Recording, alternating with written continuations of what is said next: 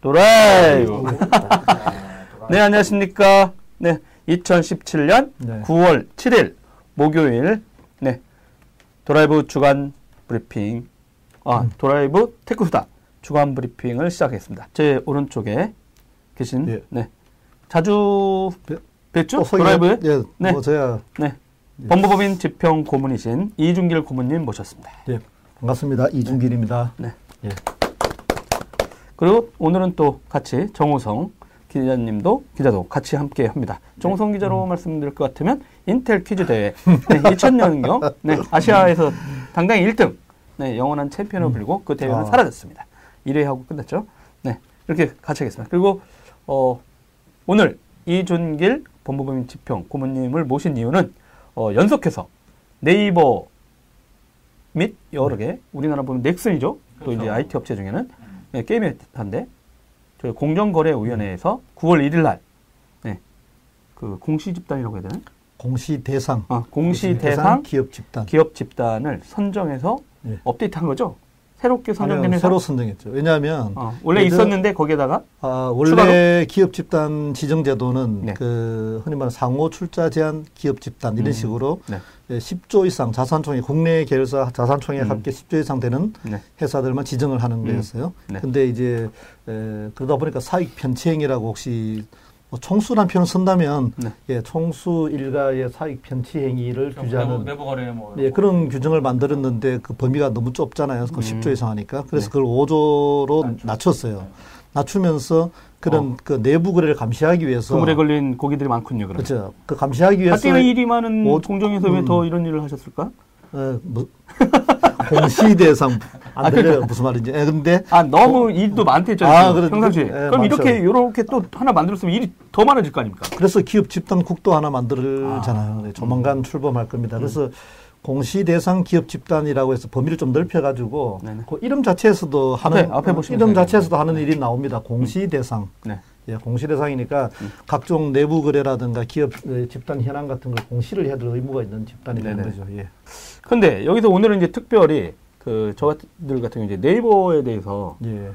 네이버가 어쩌다 이제 음. 돼가지고 그때도 이제 왜 네이버가 되면 또 무슨 일이 발생하는 거냐? 아왜 그때 저렇게 반대하냐? 막 이랬었잖아요. 처음에 지정되기 전이었잖아요. 방송은. 네이버 자체가 지정되는 것은 뭐 당연한 거고, 음. 그 어차피 아주 뭐 흔히 말하는 산술로 하는 거니까. 그렇죠. 네네. 플러스가 돼서 예, 자- 자산이 드러난 거라. 뭐 국내 계열사 근데 문제는 국내 계열사의 범위를 정하려면은 사실은 어, 흔히 말하는 총수든 동일인 개념이 필요해요. 우리가 보통 네네. 법률적으로는 동일인이라 표현하고 음. 뭐저 그냥 우리가 총수라 표현하는 총수. 예. 예, 그렇죠. 그때 저희들 배우셔서 아마 그 동일인. 동일이라는 건 다 알고 있을 겁니다. 그냥 동일인. 우리가 영어 어떤 물건 이름이나 보신데 이걸 우리가 뭐 마이크라고 했으면 그냥 마이크잖아 이름이. 음. 그 동일인이란 것도 그냥 동일인이란 하나의 명사가 있다고 생각하시면 돼요. 거기에 음. 너무 큰 의미를 네네. 그래서 동일인을 중, 중심으로 해가지고 기업 집단을 범위를 확정을 해야 돼요. 네네. 그래서 이혜진 우리가 뭐라 보통 뭐라 그러죠? 시, 전 하던데? 의장 지금 뭐 G GIO인가? 예, 예, 글로벌 GIO, 예, GIO, GIO, GIO. 예, 글로벌 뭐 책임자. 음, GIO를 기준으로 해서 그룹을 차, 만드는 것하고 네네. 아니면 네이버를 기준으로 하는 거하고 보미가 좀 달라질 수가 음. 있죠. 예, 그런 의미는 있어요. 그런 차이는 있는데 아무튼 어, 네이버가 자, 국내 계열사 자산총액 합계액이 5조 이상 되면 네네. 기업 집단 지정되는 거고 음. 그러면 그때 기업 집단을 지정할 때에 중심이 된 동일인을 누군가를 정해야 되잖아요. 네네. 그게 이제 GIO는 어, 내가 아니다. 음. 음, 네이버란 회사다. 아마 네이버나 NHN 그 어느 쪽인지 모르겠네. 네이버입니다. 예, 네이버. 네이버다 네. 이렇게 한 거고 어, 공정위에서는 뭐 사실상 지배하는 사람이 어, 영향력을 있- 행사- 있지 않느냐라고 음. 한 거죠. 그래서 오늘 좀 설명을 좀 드리고 싶은 게 네. 그 지분 이 두 가지 간 이거는 이제 공부하는 느낌인데 괜찮으세요? 네네. 괜찮습니다. 예, 이거 네. 우리 저 재미없어 하실까봐. 아니 테크 수다의 팬들은 아, 그렇지. 좀 알고 계시면 좋을 것 같아요. 왜냐하면 음. 우리나라에 자주 나올 것 어, 같은데. 기업 집단이라든가 대규모 기업 집단 또는 네네. 뭐 재벌 그룹 이런 용어들이 굉장히 많이 많이 흔하잖아요. 네네. 일상적이니까. 그러면 우리나라 기업 집단 개념은 쉬워요. 그 집, 기업이 두 개 이상 되면 집단이잖아요. 복수만 되면. 아, 네네. 근데 그거 두 개 이상 되면은 어딘가 연결 고리가 있어야 되잖아요. 네네네. 어떤 개인이 두 개를 지배할 수도 있고, 음. 뭐, 예컨대 농협 같은 나 포스코처럼 회사가 다른 회사를 지배해도 네네. 두 개가 되면 기업 집단이 되는 거예요. 네. 그럼 기업 집단에서 이제 지배하는 그 꼭대기에 누가 개인이거나 어, 또는 회사거나 음. 그걸 동일인이라는 표현을 써요. 아, 근데 문제는 그걸 지배한다는 걸 어떻게 판단할 거냐는 게 또 그게 제일 핵심이죠. 지배한다는 것. 음. 그 지배한다는 거 할 때 제일 쉬운 거는 지분율이잖아요. 네. 예, 지분율로 이제 근데 삼성그룹사 항상 나올 때마다 지분율이 되게 낮잖아요. 아 그런데. 그래서 이 오늘 아마 좀 준비한 자료가 하나 있긴 있는데 음.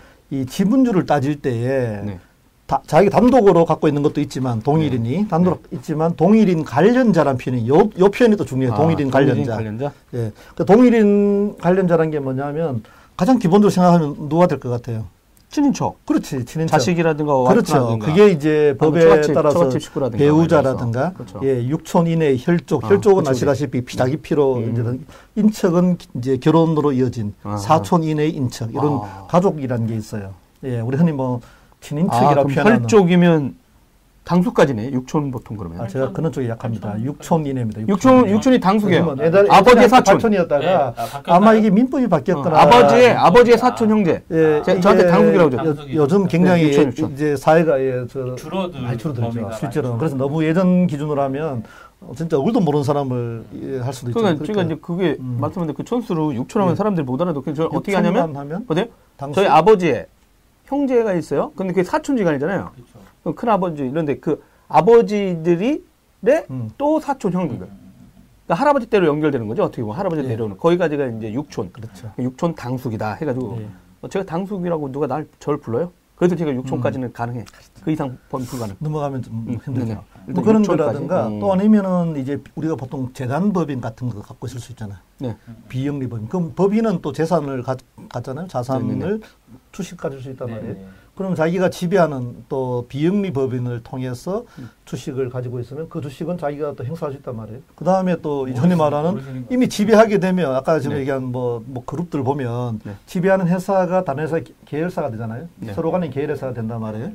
그 계열회사도 동일인 관련자가 되는 거예요. 음. 그 계열회사가 가지는 그 순환 출자라는 게 바로 그런 의미가 있죠. 음. 그 본인 흔히 말 동일인이 직접 그 회사에 대해서는 지분이 거의 없는데 네. 아니면 아예 없는데 그 순환 출자라든가 출자를 통해 가지고 그 동일인이 지배하는 회사 또그 계열사가 다른 회사에 출자를 했으면 그 회사도 또 지배할 수 있는 거예요. 음. 그래서 보통 이 기업 집단 들어가 보시면은 거의 뭐 6, 70개는 기본이잖아요. 아. 요즘. 네, 정보라 음, 기자가 음, 동그라미 음, 재단은 음, 음, 안철수. 대표가 만든 재단이라고 아. 페이스북에서 메시지 쓴 걸 네, 저희 라이브 아. 채널에서 바로 저희들이 실시간으로 보고 예. 있습니다. 아, 그 와중에 또 광- 광고를 또 네.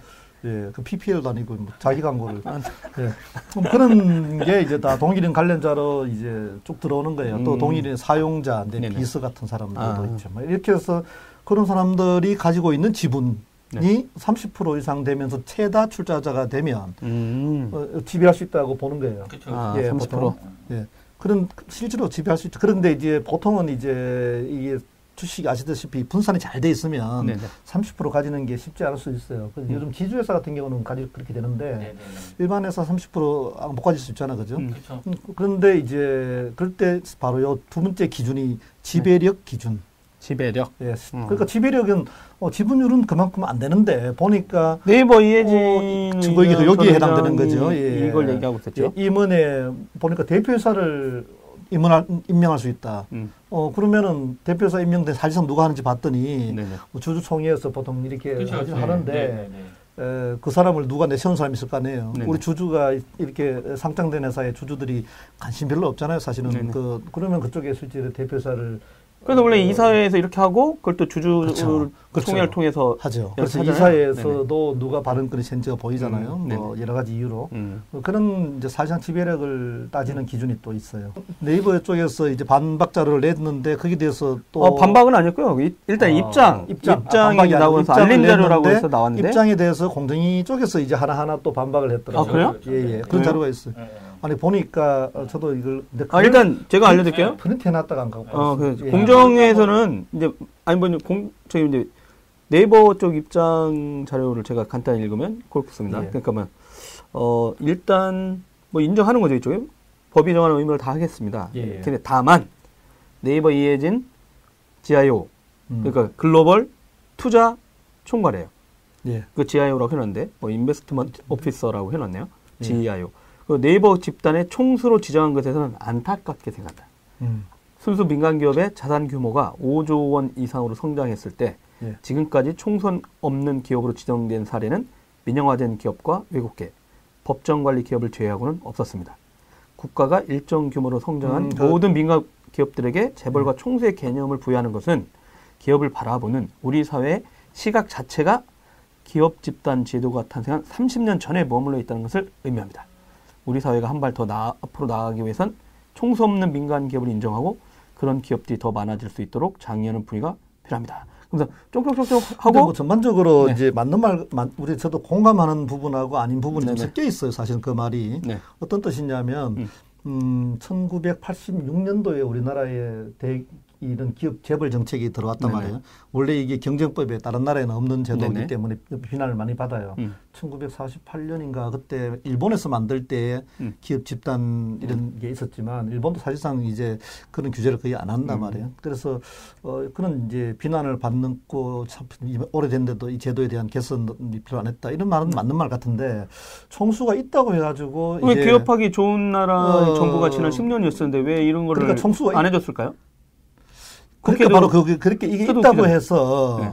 사실은 이 문제가 이거 이거죠. 있다고 해가지고 어떤 불이익이 있느냐. 음, 그러니까 이것, 이것 때문에 기업 활동하기 어려운 게 어떤 게 있느냐라고 봤을 때는 어. 뭐 그게 잘 어, 그거 있었으면 벌써 뭐 우리나라에 흔히 말하는 10, 뭐 10대 그룹이니 30대 그룹이니 30대란 말은 옛날 얘기고 네. 요즘은 자산 총액 순서로 해서 어, 30대를 정하는 게 아니고 네 네. 예 이제 금액으로 하니까 자산 음. 총액으로 하니까 그런 회사들이 이런 걸 어, 이때 사업 못 하겠다고 했어야 되죠. 음. 근데 그건 아니다는 거죠. 아니고 제가 그래서 음, 네이버한테 전화해 봤어요. 아, 모처럼 취재해 봤습니다. 아, 똑같은 어떤, 질문을 어떤 어려움이 있는지 물어봤어요? 아, 그러니까 지정되면 음. 왜 지정되면 예. 뭐가 문제냐. 아, 예. 그러니까 이제 제가 물어본 건 뭐냐면 질문을 어. 워딩을 그대로 하면 예. 이번 지정으로 인해서 예. 네이버의 사업에 악영향이 있는지 음. 있다면 어떤 걸 있으신지요? 라고 했는데 어. 답장이 안 왔어요.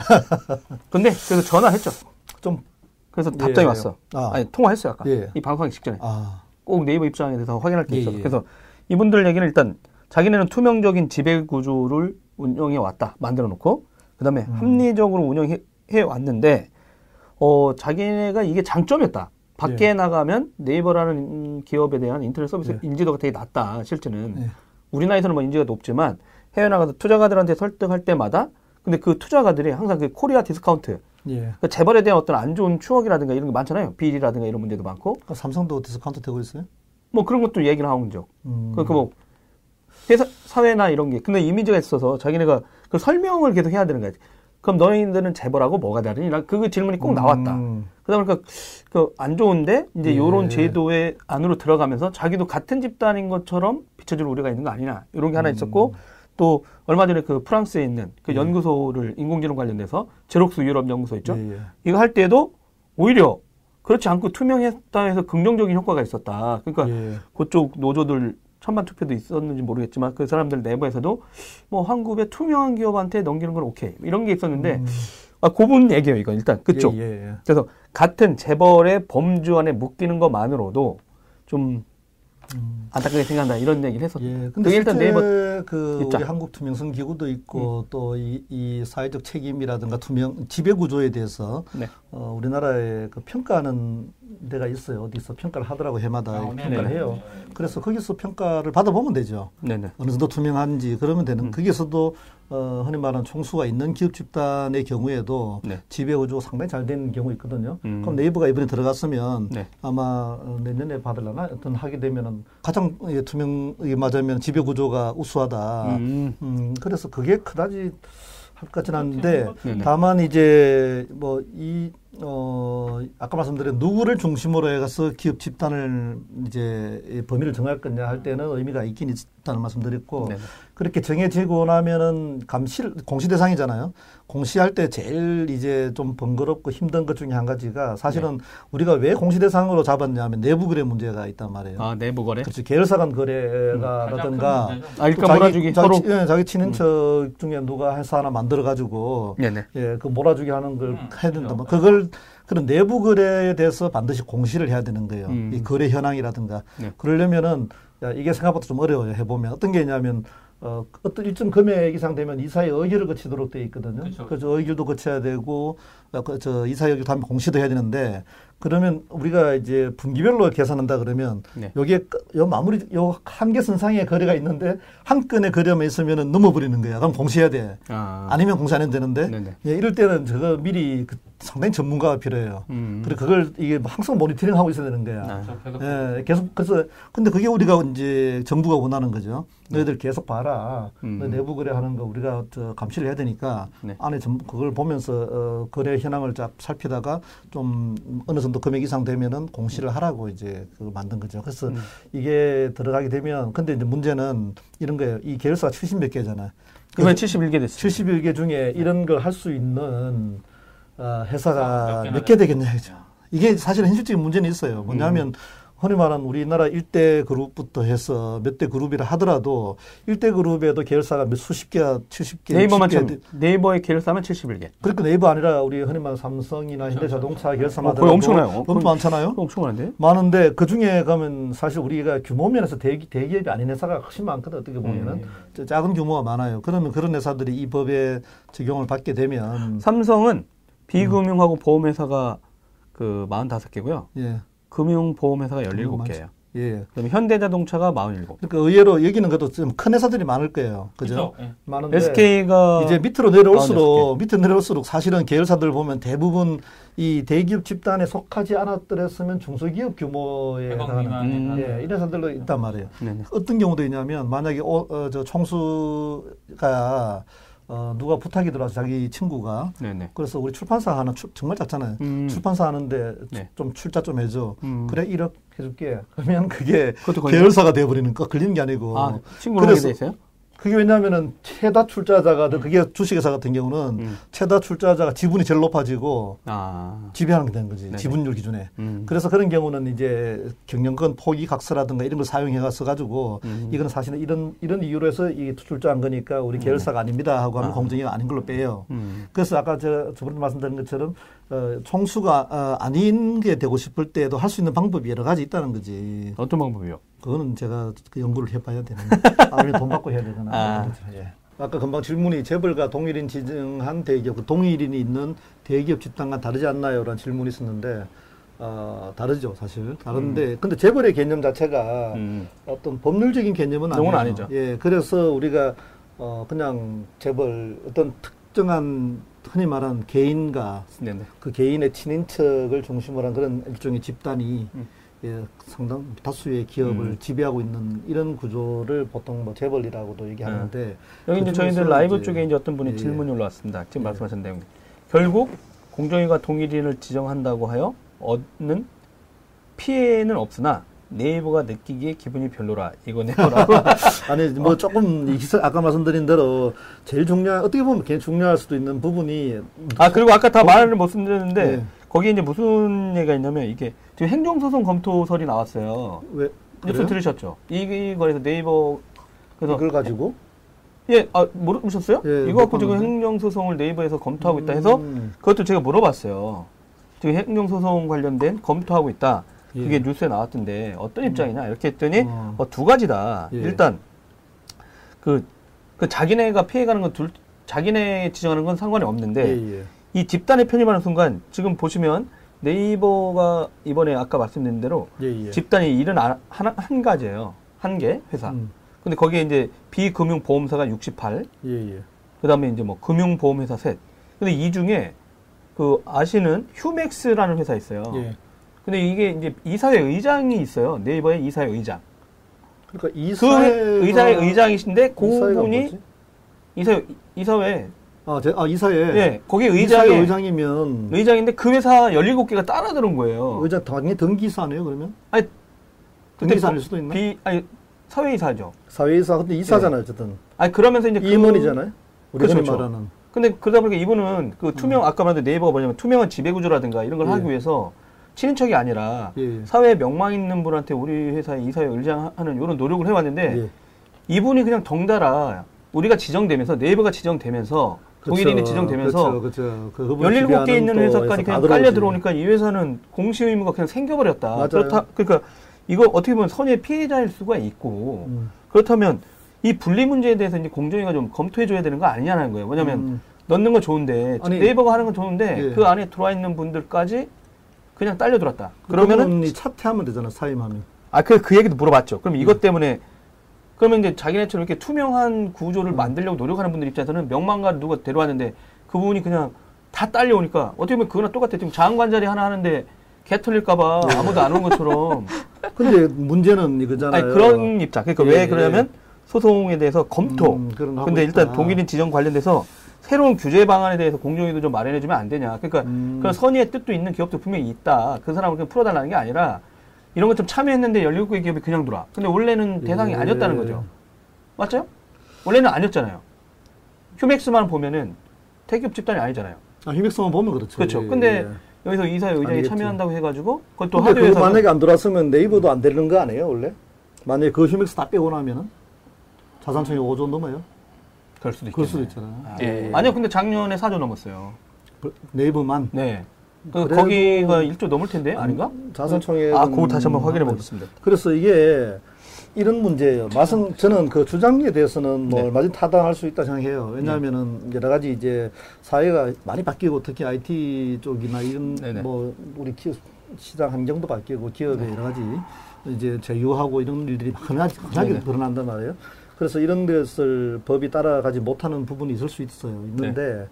어 이제 문제는 이런 제도가 있는 상황이잖아. 일단 있어는 그 제도에 자기가 어떤 영향을 받는지 정도는 알고 있어야 된다. 그게 음. 뭐, 뭐 조금 그 용어는 그렇지만 리스크 관리라는 차원에서 보면 네네. 그 환경을 바꾸는 건 장기적인 이야기고 네. 지금 자기가 어떻게 악법은 거부해야 하는 되는 거 아닙니까? 그 리스, 아, 악법은 아, 아니죠. 그게 왜냐하면 자기는 악법이라고 생각하지만 다른 음. 사람 이게 이 법이라고 하는 거는 어떤 특정인을 위한 법은 아주 아니까요. 아주 예외적으로 만드는 아, 뭐 네. 누구 누구 뭐 재산 안소법 네. 이런 거 있지만 음.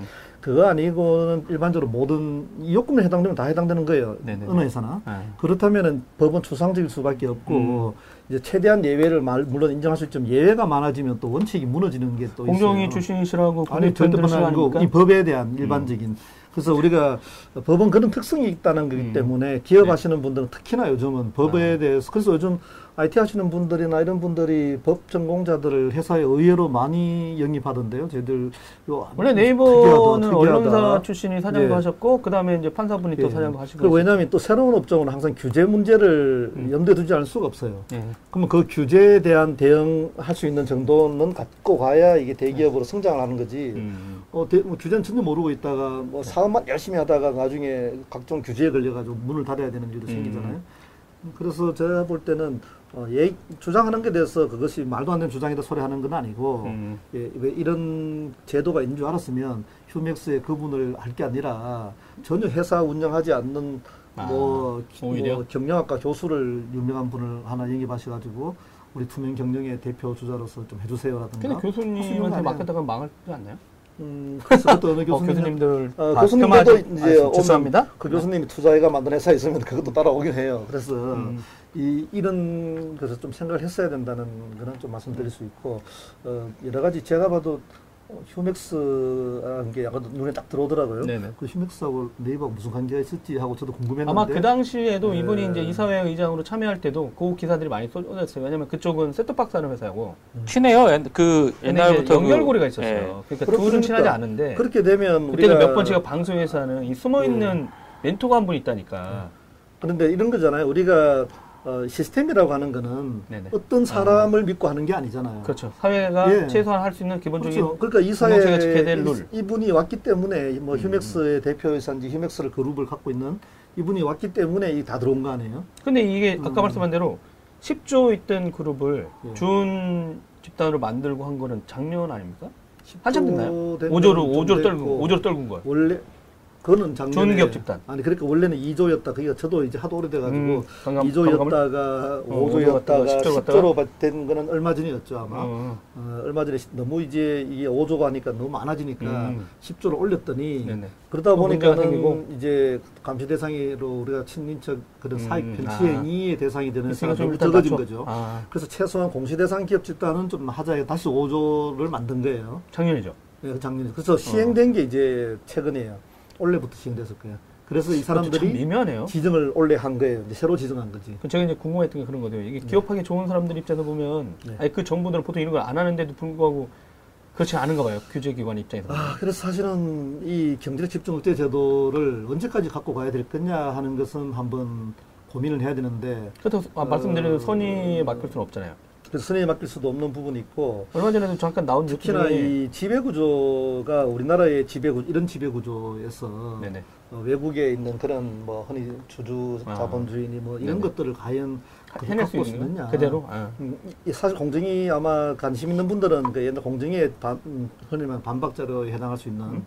내용 보면은 아직 이런 것이 상법이라든가 일반 그 기업법에 의해서 어, 충분히 이런 부분이 우리 사회의 이런 부작용이나 이걸 제, 뭐 대응이 안 되니까 공정거래법이 아직도 갖고 있다 이렇게 음. 네네. 했는데 그게 지금 수십 년이란 거는 좀 문제가 있죠. 그래서 음. 이거는 같이 이제 고민을 해봐야 될 부분은 분명히 제기한 거라 생각이 들어요. 그렇죠. 왜냐면 이제 이런 거에 대해서 이제 그 네이버만 이런 게 아니라 이제 뭐 그 다음의 창업자였던 이재용 씨 예, 예. 그분도 이제 그 페이스북에 글을 올렸었거든요. 아. 그러니까 이제 뭐 그 네이버는 이해진 창업자가 마음대로 할 수 없는 이상적인 예. 지배 구조다. 그분의 의견입니다. 야, 8월 그럴 수 2일 있어요. 날 예, 예. 아니 저번에 이제 8월 2일경에 올리신 것 같은데 음. 정부는 이런 지배 구조를 스스로 만든 기업을 대기업 지정이나 총수 음. 지정을 하지 않음으로써 다른 기업이 지배 구조 개선을 할 요인을 강화할 필요가 있다. 국내 대부분의 대기업이나 재벌에서 내부 거래와 사익 편취가 일어난다는 점에서 대기업 규제는 존재할 이유가 있는 제도다. 그러나 반대로 바람직한 지배 구조를 가진 투명한 회사를 만든다면 규제와 관리를 일률적으로 적용하는 것보다는 좋은 사례를 발굴해가지고 좀 다른 길을 택할 수 있게 규제기관에 음. 좀뭐 안을 좀 만들어줘야 되는 거 아니냐 이런 얘기를 하고 있어요. 그래서 예전에 보면 우리나라 이럴 바에는 뭐 대기업 집단 법을 따로 만들자라는 그런 음. 또좀 뭐 공약 사항도 있었던 걸로 아. 알고 있어요. 그래서 이 우리나라의 어쨌든 법은 그렇건데 다른 나라는 어려운데 이런 말은 좀 별 의미는 없어요. 음. 예, 왜냐하면 우리나라에 네. 예, 생긴 이런 문제를 우리 스스로 고민해 가지고 음. 이걸 어떻게 합리적으로 규제할 거냐 이런 문제거든요. 음. 그래서 지금 아까 잠깐 말씀드린 대로 이게 투명하다고 하면 우리나라 투명성에 대한 그런 기업 투명성에 대한 조사하고 발표한 데 있으니까 그걸 이용해도 되는 수도 아. 있고 다만 이 규제가 불합리한 규제가 있다면 그건 당연히 뭐 고쳐야 되는 거죠. 고쳐야 되는 거고. 근데- 예. 근데 지정 자체에 대해 가지고 너무 민감한 거는 조금은 우리가 이해를 저 같은 경우는 그렇게 이해 민감하지 이해도가 않아요. 좀 떨어지는 게 아닌가 싶어요. 왜냐면은 네. 실제로 네이버한테 크게 오히려 이득이 되면 이득이 되는 건데, 아 그래요? 네. 왜 네이버한테? 이득이 되는? 이득이 되는. 왜냐면은 뭐 공시 공시대로 그 계열사들 작은 계열사들은 사실은 약간 좀 힘들 수 있어요. 왜냐면은 공시 담당자도 새로 뽑아야 되고 네 네. 안 받던 규제를 받게 되는데 한 사람이 다 해주면 안 되나요? 공시제도? 아, 그것도 안 돼? 그룹에 지정할 수 있는 있어 대표 네.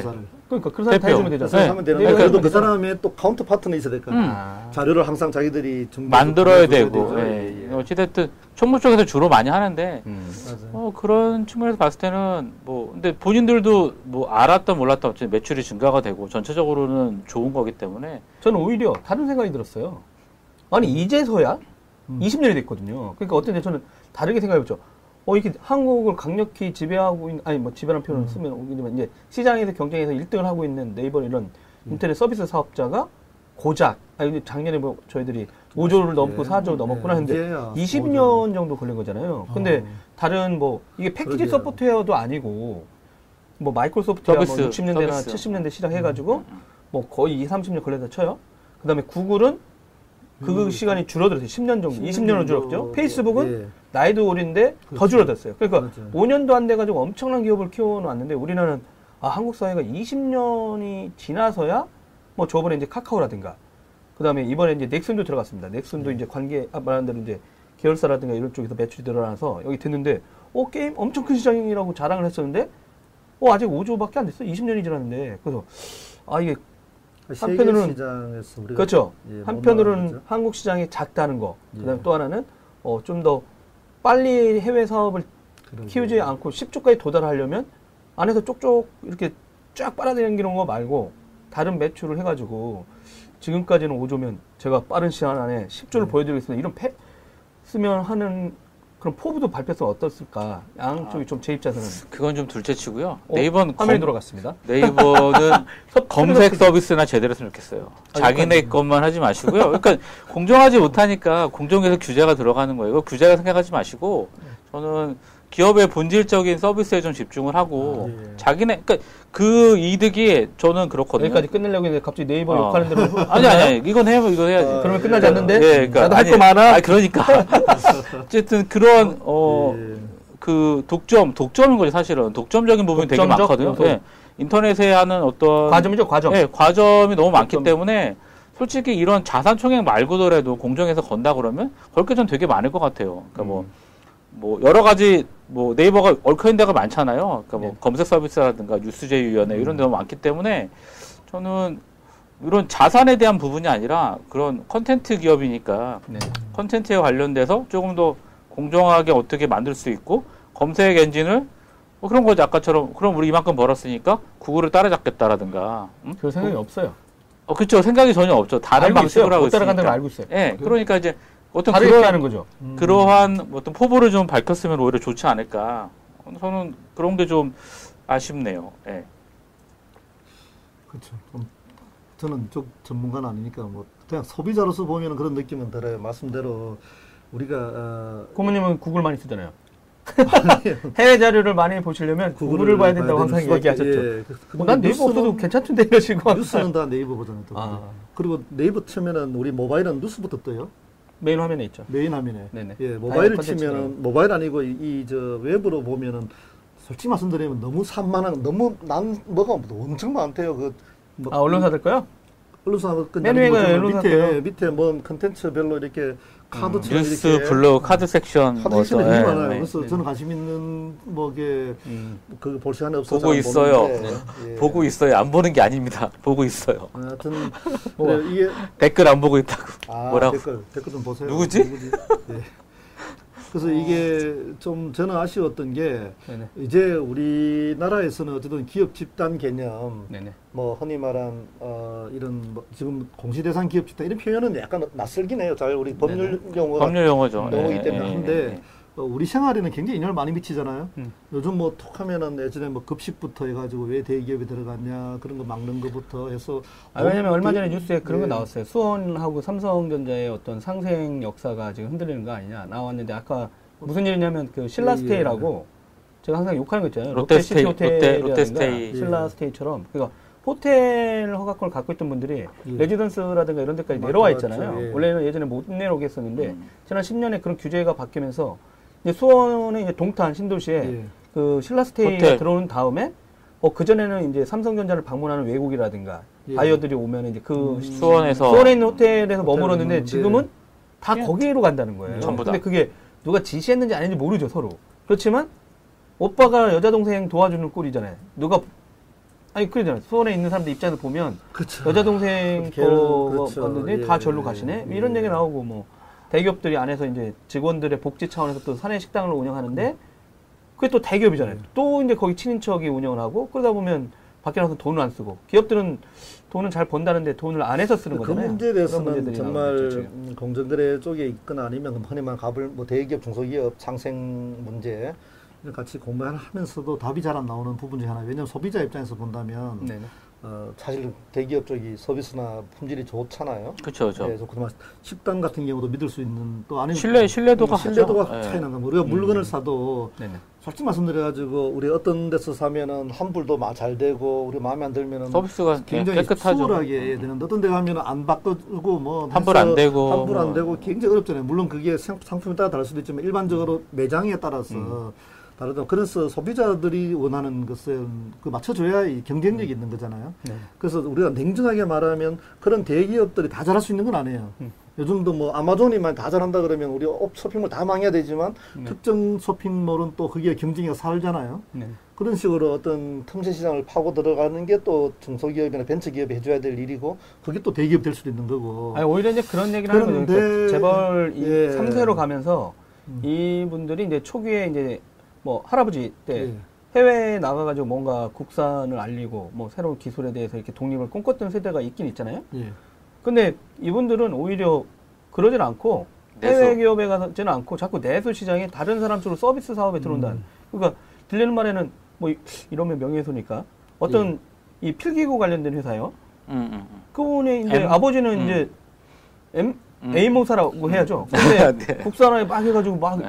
했는데 볼펜. 예 아들은 미국이나 해외 유학 갔다 와가지고 아이고 내가 왜 이걸 해? 그거 갖고 그러니까 수입상이 되려고 하는 거지. 명품 필기구 같은 그러다 보니까 야 그러니까 이게 동시에 나타나고 있는 건데 실제는 지난 10년간 그런 규제를 풀어준 거잖아요. 근데 풀어줬는데 그걸 없애면은 또 뭐라고 하나요? 이미 있는 걸 어, 어떻게 없애 이러나요?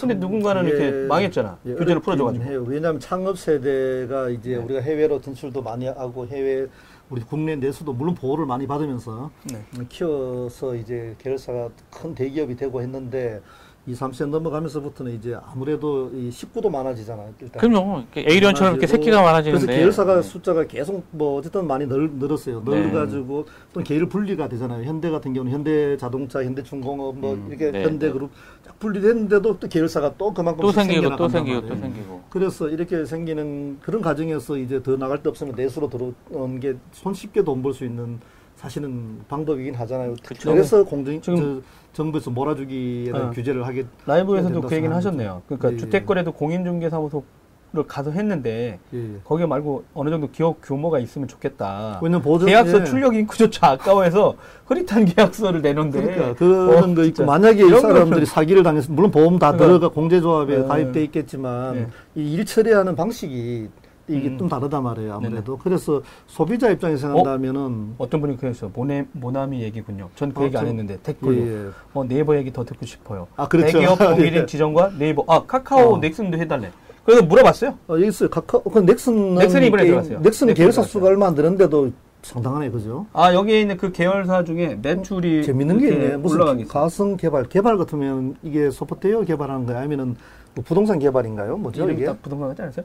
근데 이제 개발. 제가 물어본 건 그거였죠. 예. 카카오하고 어, 넥슨도 재밌네. 네이버 입장에서 보면 음. 똑같은 투명 경영을 하려고 했던 그리고 tech 기업이다 인터넷 tech 기업이고 그다음에 여기 그렇죠. 게임 기업인데 예, 예. 이분들은 지금 공정위 이번 처사 그리고 이제 예, 예. 카카오는 이미 지정돼 있었거든요. 그렇죠. 카카오는 예전부터 예, 지정돼 있었어요. 그래서 예전에 이제 금융권 서비스를 할 때 이게 약간 문제가 됐죠. 뭔가. 사업할 때마다 대기업 음. 지정되는 그런 이슈들 때문에 다른 걸 못한다. 인터넷 예, 서비스를 발빠르게 나가야 되는데 했는데 일단 네이버 입장은 두 회사는 진짜 지분 구조랑 다르다. 여기 넥슨은 그러겠죠. 거의 저기 그 예, 예. 회장과 그 회장- 그 와이프 예. 김정주 회장과 그 와이프도 예.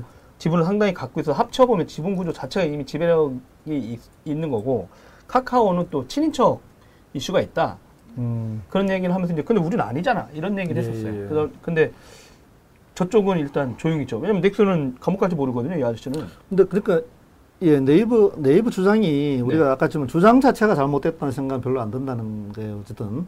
근데 치밀하진 않은 것 같은데요. 근데 이제 아까 말씀드린 아니 뭐 동정심에 호소하나 이런 아니, 느낌? 그게 아니고 이제 맞는데 자기 주장 내용 자체가 뭐 맞는데 왜 네. 현행 규제가 이렇게 아까 말씀드린 대로 어, 지분율 구조나 지배력 기준으로 받쳐 비춰봤을 때 이런 문제가 있으면 음. 거기서 빠져나가겠다 생각한다면은 보통 우리가 이제 정부 대응하는 방식이 그렇거든요. 네. 그 규제하는 쪽에 가서 그러면은 어떤 경우에 그러면 당신들이 음. 어, 우리를 지, 어, 맞으면 저 대주 그러니까 총수 없는 어, 동일인 동인을 볼 수 있겠느냐, 아, 뭐가. 문제냐, 그럼 그걸 해소하면 되는 거 아니에요. 아, 그 애초부터 부분을- 미리 대응할 수 있었는데 예. 그러지 않고 지정이 임박한 거다 알고 있는 와중에 이번에? 5조 되고 작년 1년 정도니까 예 물론 1년 만에 해소할 수 있는지 뭐죠 특히 지분을 해소하는 건 힘들잖아요. 음. 그럼 지분의 문제가 아니고 아마 다른 여러 가지 종합적으로 봤을 때 그 하나 하나 몇 가지가 있을 거란 말이에요. 네네. 그러면 그 몇 가지에 해당하는 것을 이제 그게 아닌 걸 해주면 되는 거죠. 하다못해 아까 말씀드린 대로 야, 나는 경영권에 관심 없어. 경영권 포기 각서를 써주기도 한단 말이에요.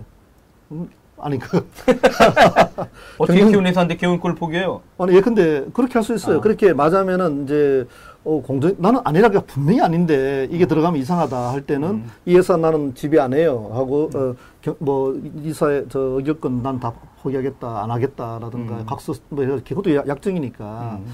아무튼 이렇게라 장치를 하면은 더 가능한데 예, 물론 그게 쉽지는 근데 않될 수도 있어요. 공정거래위원회 공정- 입장에서는 그거 예. 이제 여기 3% 4% 갖고 있고 그거 못지않게 음. 최근에 이슈를 제기한 것 중에 또 하나가 있긴 있대요. 예. 아니, 자사주 문제하고, 있어요. 그러니까 예. 이제 실제는 뭐 외국계 글로벌 기업들도 자사주 매입을 하긴 하는데 연구 뭐 개발에 엄청나게 투자를 하는데 그러니까 예. 벌어들인 순이익의 거의 반 이상을 자사주 매입에 써온 거죠.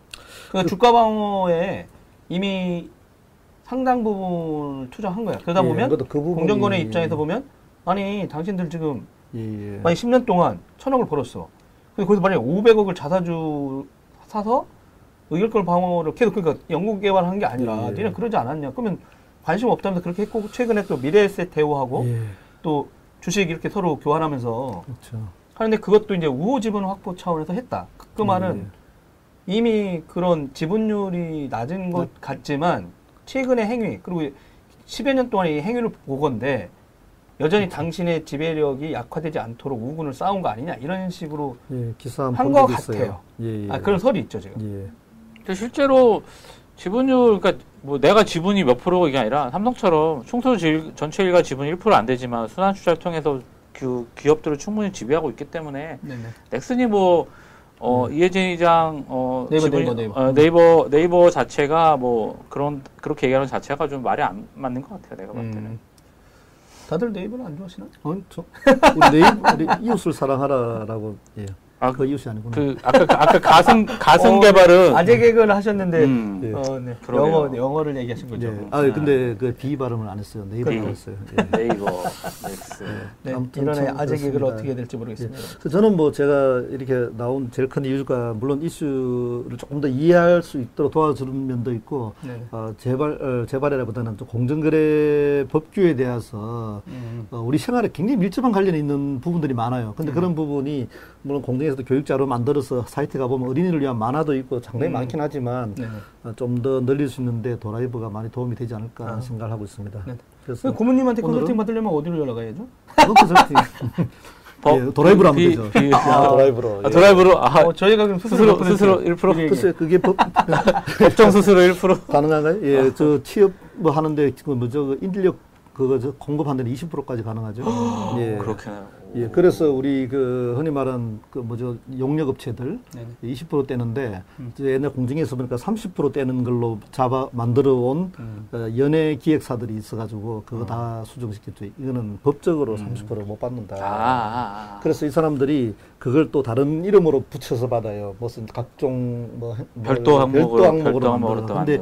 그게 뭐 지급 안정법인가에 그런 규정이 있어요. 그래서 어떤 사업을 하든지 간에 그 자기를 둘러싸고 있는 네네. 규제를 하는 법은 일단은 좀 다 알고 어. 그게 맞게 그것이 우리 사업에 어떤 영향을 미칠 거냐 하는 걸 네네. 판단하는 거죠. 아. 그 저는 네이버에 대해서 저번에 한번 조금 이해가 안 된다 하는 생각했던 이유가 어, 그렇죠. 이 저도 이제 되게 정도- 법무, 이 정도 규모라면 관련된 전문가들이 네, 전문가들이 다 안에도 있고 그다음에 예. 또뭐 김현장이라든가 이런 데 그동안 되게 관계를 맺고 예. 있는 티- 한국 최고의 로펌들하고도 알고 있을 음. 텐데 이거를 왜 이렇게 끌고 있다가 예. 왜 이걸 이슈화시키고 있는지 그것도 좀 근데 이런 게 있어요. 이거는 뭐 우리 지금 오늘 주제하고는 별 관계는 없었지만 네네. 공시와 관련된 부분 중에 하나 이제 팁을 어차피 이 부분 이 더드시는 분 중에 공시 담당자 에, 공시를 해야 될 회사라면 네. 에, 저희들이 공시의 제일 약점이 어디냐면 인사 이동이야.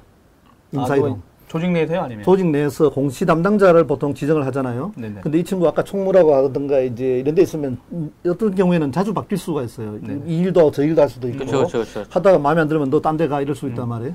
이 제일 그러니까 이 사람이 인사이동이 날 때에 네. 이 법규 준수가 굉장히 약해져요. 음. 왜냐하면 공시를 해야 되는 법규를 잘 아는 사람, 자기는 이제 몇, 몇, 몇 달이든 뭐 최소한 1년 가까이 일을 해서 배워놨는데, 음. 옮기면 새로운 친구가 그걸 이어받기가 음. 최소한 또 몇 달 이상 걸리는데, 아까 있는 대기업, 우리가 저 공시 대상이 되잖아요. 네. 그러면 공시를 해야 될 게 빈번하게 해야 된다고. 음. 할때 항목 하나 잘못 눌러, 우리 저기 저 다, 다트야? 뭐 그 뭐잖아요. 저 전자. 공시하는, 공시하는 시스템, 시스템이 예, 다트, 다트. 예. 거기 가서 이제 눌러 가지고 이제 체크를 해야 되는 게 막 있어요. 이거는 공정거래법에 의한 공시입니다. 이런 거 해줘야 돼. 안 하면은 공시 안 한 게 되는 거죠. 아. 그런데 그거 한 번 안 하면 한 건에 몇, 뭐 작은 데는 몇 백만 원, 큰 데는 몇 천만 원이면 우르르 걸리면은 벌금, 벌금 이제 과태료를 내야 되는 거죠. 아, 과태료? 그리고 이제 신문에 나죠. 공시를 위반한 거- 뭔가 이 사람은 숨기려고 했지 않나 오해받는 거예요. 네. 그래서 이게 risk에 대한 인식을 명확하게 해야 돼요. risk. management 되게 중요하잖아요. 그렇죠. 근데 이 사람 이게 리스크인지 모르는 거예요. 보통 기업이. 아. 그렇죠. 아까 우리가 네이버도 혹시 다 리스크 관리 다 잘하고 있겠지만 어떤 부분에서는 그 저- 검토를 놓쳤을 수도 있죠. 아니면 제가 아니면 리스크가 제가 아니거나 제가 추측컨대 별로 리스크도 아닐 거야. 아니 아니 예. 제가 추측컨대 예, 우리끼리 추- 어, 추측해도 괜찮아요. 그럼요 저희들끼리 음. 생각하는데 음. 이 어, 대관 업무를 별거 네. 아니라고 생각했을 수도 있어요. 그러니까 뭐냐면 그건 나중에 한번 물어보세요. 예, 그 나중에 이제 뭐 다른 루트를 한번 볼게요. 그, 그 말은 무슨 예. 말이냐면 어? 이 양반들 대관 업무를 뽑아놨는데 음. 어뭐 별로 시간이 지나서 그분들이 하는 일이 뭐 티가 안날 수도 있죠. 왜냐면 대관 업무라는 게 맨날 국회에 가고 예, 예, 정치권들한테 가고 시민단체들 만나고 또 반대론자들 만나서 이제 음. 설득하고 정보가 잘못돼 있으면 그건 아닙니다라고 예. 해서 접촉을 하는데 맨날 날라오는 거는 맨날 술값 뭐 카드값들만 날라올 수 있잖아요. 냉정히 말하면.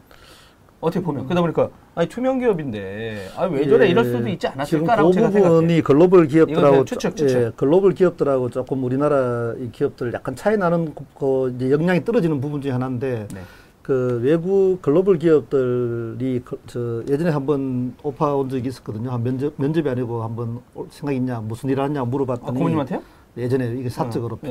예. 그래서 봤더니 이건 이거예요. 그러니까 아이, 이 법에 그런 분석이라면 네이버가 주먹구구 기업이란 거네요. 근데 아니 그렇지 아니, 않아요. 그게 아니라 그 대건 업무 자체를 예. 약간 소홀할 수도 있죠. 왜냐면 그렇죠. 그동안 그거는- 잘 되고 있으니까. 그거는 우리나라. 우리나라의 네이버 위에 우리 흔히말 상위 일대부터 쭉 봐도 다 그런 리스크 다, 다 네, 생기고 있잖아요. 네. 그래서 뭐냐면 어, 글로벌 기업들은 이제 워낙 기업의 역사가 오래됐잖아요. 네. 당해받고 다 당해본 거야. 옛날에 애들도 뇌물 어, 다 줬고, 어. 예, 뭐 정부하고도 소송도 많이 하고 다 아. 당해봤을 거 아니에요. 네. 그러니까 벌써 이 대정부나 리스크에 대한 이 수준도 엄청 높아지는 거예요. 음. 그래서 얘들은 짧 단기적으로 아까 말씀드린 대로 자기와 관련된 모든 규제 법률에 대한 거라든가 이 법률의 변화 또 집행의 음. 변화 이런 데 네네. 대해서 전문적인 일을 하는 팀을 운영하는 거예요. 아. 그게 에, 글로벌 본사에도 있고 아시아 태평양 지역에도 또 헤드 헌터가 헤드헌터가 좀 헤- 헤드헌터가 네. 있고 다 있는 거예요, 이제. 그래서 그거는 에, 각 회사의 CEO 밑에 있는 게 아니고 음. 글로벌 기업의 그 GR 담당, 직속? 예, 아. 그 대관 업무 담당하는 음. 직속으로 연결되고 네. 법무도 그런 식으로 많이 연결시켜 놨어요. 아, 네네. 그래 그렇게 관리하는 데하고 우리나라는 아직 기업 역사가 그렇게 안 됐잖아요. 음. 그래서 제가 저 듣기 좋으라고 하는 얘기가 아니고 우리나라의 기업이 이, 사실은 이 발전 속도를 보면 우리나라가 발전 속도라는 만큼 뭐 더 이상으로 기업의 속도는 엄청 빨리 발전하고 있는 거예요. 그렇죠. 기업. 외국의 기업의 역사를 하고 비교해 봤을 때. 그런데 우리가 경쟁해야 될 상대가 문제는 우리 뒤에 있는 애들이 아니고 네네. 우리 앞에 있는 애들이잖아요. 그렇죠, 그렇죠. 음. 근데 우리 앞에 있는 애들은 벌써 뭐 몇백 년 동안 길게 보면은 저 중세시대부터 쫙 상업해가지고. 엄청 갖춰놓은 애들이에요. 네. 근데 우리는 이때까지 품질이나 가격으로 붙어가지고 했단 말이에요. 음. 그런데 이걸로만 뚫기에는 시스템의 벽이라고 하는 것도 역시 또 존재하는 거예요. 그렇죠. 그러니까 이게 이제 우리가 앞으로 고민 많이 해야 될 기업 들 얘기입니다. 그래서 근데 고모님은 왜 네? 오퍼원대 안 가셨어요? 아 그거 예전에 제가 더, 좋- 더 좋은 데 있었기 때문에 그 오빠가 아시지만 탐탁치, 탐탁치 않은. 아, 본사에 가서 일하 또 받는 급여나. 제 영어가 그렇게 안 되니까 하는 네. 거하고 아시아 태평양이나 한국 지사에서 받는 거하고 또 차이가 좀 있죠. 예. 그래도 글로벌에 아, 그래서 그분이. 꼬시더라고 그래서 그렇게 아, 육 꼬신다는 표현은 방송 용어 아니죠. 어. 예, 제안을 하는 게 이 글로벌 기업에도 있어 보면 그렇죠. 나중에 퇴사 후에 예, 그렇죠. 다양한. 당신 사업하기 좋다. 네. 근데 그건 근데 그건 나중이고 애가 크고 있는데 그렇죠. 예. 역시.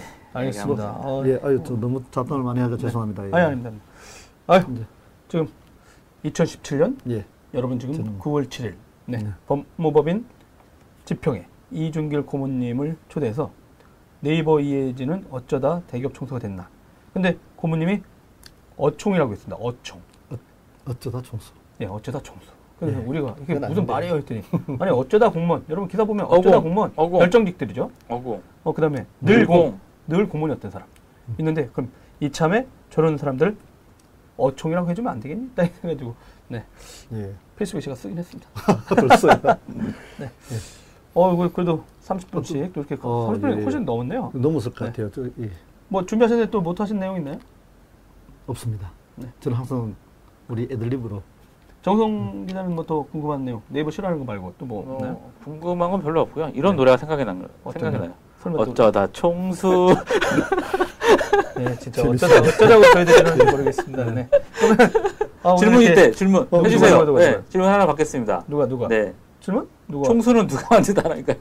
어, 총수는 누가 만든 단어인가요? 총수. 아, 그러게요. 저게 오, 저도 좀 멋진데? 불만인데 저 검색을 한번 해볼까요? 총수의 어, 지금 유래. 대법률에서는 저기. 동일인이라는 표현에는 안 쓰거든요. 네, 네, 여러분 네. 네이버에 가서 검색해 보겠습니다. 총수. 예, 총수란 표현을 공중에 쓰지 않을 거라고 생각했는데 이 보도자료도 보도자료를 나왔어요. 보니까 전 그래서 바로 그 보도자료를 보니까 총수란 표현을 공중에서 어, 내놨더라고요. 저 실제는 저희가 그 보도자를 보고 참- 어, 처음엔 욕할 뻔했어요. 예. 왜냐하면 이런 어, 법률 용어를 발표하는 곳에서 예, 예. 근데 물론 그렇겠죠. 그분들도 음. 아 어차피 시장에서 다 그렇게 쓰는 데라고 했지만 그럼에도 불구하고 음. 저도 용어는 안 저도 이. 용어는 고쳐야 될 거라 생각하는데 보통 우리나라 용어들 일본에서 온 경우가 많아요. 그래서 전군을 지휘하는 사람, 어떤 총, 정군의 총지휘자. 우두머리. 예. 언제부터 썼는지는 뭐 연구하는 사람이 있으면 좋겠는데 총수란 표현 저도 별로. 근데 이게 아마 제 기억에는 그 산업화 70년도에 그 재벌 기업들 형성이 되면서 그때부터 그 재벌 기업단의 우두머리 그래서 예. 선단식 경련이라고 예, 예, 하잖아요. 예. 그때 뭐 군대 문화가 막 이런 식으로 되니까 그렇게 예. 그래서 정군 지휘자처럼 예. 기업들을 총수로 이렇게 부르지 그 않았을까. 표현은 저도 개인적으로 빨리 바꿔야 안 쓰거나 해야 될 단어라고 생각되고. 그러네 어떻게 보면 전군을 지휘하는 그 사람. 용어 대신에 이제 그럼 문재인 문제는 대통령이나 육군 참모총장이라든가 이분들이 총수네? 국가의 총수로 볼 수 있겠죠. 글쎄. 대통령 안 하고 그러면 문재인 총수라고 하면 어떻게 돼? 그래서 우리 지금 저 지정 자료에는 동일인이라고 하는데 음. 보도 자료에서는 총수라는 표현을 쓰더라고요. 그렇죠. 예, 저는 그 잘못됐, 그거는 그렇게 써- 좀 빨리 용어를 바꿔야 된다 생각하는데 다른 용어가 이제 그럼 동일인은 그대로 쓰든지 음. 이제 그럼 좀 예. 좀 동일인이 아마 좀 어려워서 이해가 힘들죠. 그러니까 네, 이해를 쉽게 하려고 총수란 네. 표현 쓴 것 같은데 우리가 용어가 사실은 개념을 또 이렇게 보면 네네네. 예, 어떤 사고를 지배할 수도 있기 때문에 조금은 예, 한번 고민해봐야 될 용어 같습니다. 알겠습니다. 예. 아 그러면 오늘 또 모처럼 그리고 이제 한 가지만 더 어, 또? 가지 말씀드릴까요? 네네. 예, 그러면은 우리가 예컨대 어떤 회사 보면 아직도 삼성은 이근희 회장 네. 이 동일인으로 나와 있고 음. 쭉 보시면 이름 보면 어, 지금 그룹 회장 물론 회장이 이제 두산 같은 경우는 이제 박 이제 용곤 회장. 네. 근데 지금 두산 그룹은 박 용만? 아니 그 다음 내려왔죠 이제. 용선? 이제 사세- 사세로 내- 사세로 정원 내려왔습니다. 회장이 되셨죠. 예. 근데도 이제 예, 박용곤 회장으로 동일이 돼 있단 말이에요. 네. 그래서 이런 부분들 또, 또 조금 이제 알 자꾸 궁금하게 생각하면 음. 공부할 게 굉장히 많아져요. 그렇죠. 그러면은 이제 일단 어른이네요 그 집안에. 네, 그렇죠. 그래서 이렇게 보면은 비록 이제 경력 대외적으로는 그룹 회장을 바꿨어도 사실상 지배하는 분은 이분이다라고 이제 하는 거예요. 아. 그래서 그런 식으로 하기 때문에 어, 지분만 가지고 따지는 건 아니에요. 또 이것도 마찬가지로. 도라미도 네. 빨리 저기 공시대상 기업 집단에 지정될 수 있도록 열심히 노력해야겠네요. 네이버가 네이버가 사면 되는 건가요? 아, 일단 우리가 손석네, PD 혹시- 어이없다는 듯이. 네, 지금 미쳤나 네, 이런. 네이버에 읍소해서 우리도 아니죠. 아니 지금 회사는 더 만들면 기업 집단은 되거든요. 예, 기업 아니, 집단은 좀 이상하게 돼야지. 기업 집단 되면 동일인이라는 개념 나오니까 동일인이 하나 더 만들어서 예. 우리가 하나씩 다 만들어 가지고 기업 집단 합치- 합치는 걸로. 합치는 걸로 네. 예. 다음에 도라이버 기업 집단의 총수 예, 도 이렇게 도총수 도총수로 예. 알겠습니다. 어, 이렇게 오늘 시간 시- 귀한 시간에 음. 주셔서 너무 고맙고요. 네. 어, 다음에 또 공정거래 마지막으로- 관련돼서 예, 예. 또 그렇게 두세요. 앞으로도 나올 게 많잖아요. 구글이라든가 뭐 이런 그죠. 컬컴 이번에 컬컴도 하고. 그저 저 집행정지 항소. 신청했던 거 네. 기각돼가지고 다시 대법원에 항저 항소 또 항소. 예. 예. 그 왜냐하면 시정명령 불이행하면 고발당하니까 1조 이런 문제가 300억 있죠. 맞았죠. 아, 꼼수, 꼼수. 아, 공수라기보다는 뭐 그 시정 명령 자체가 이제 이행하기 위해 자기 할 수가 자기 안 하려고 하는 것 같네요. 음. 네, 그렇습니다. 대법원에서 다뭐 그, 특별히 뭐 예상되는 절차들이. 또, 예, 그 절차만 시간만 끌고 결국에는 또 하면 결국 내야 되는 거 아닌가요? 그렇죠. 근데 대법원 가면은 어, 다르게 또 다르게 또될 수도 있는 여지가 또 하나? 있고. 끝내야 어, 됩니다, 예, 여러분. 아 끝내야 됩니다. 네. 예, 고맙습니다. 예, 네. 시간 내주신 이종길 예. 고문님 고맙습니다. 네. 고맙습니다. 그러면 예, 네, 고맙습니다. 고맙습니다. 예. 맞습니다.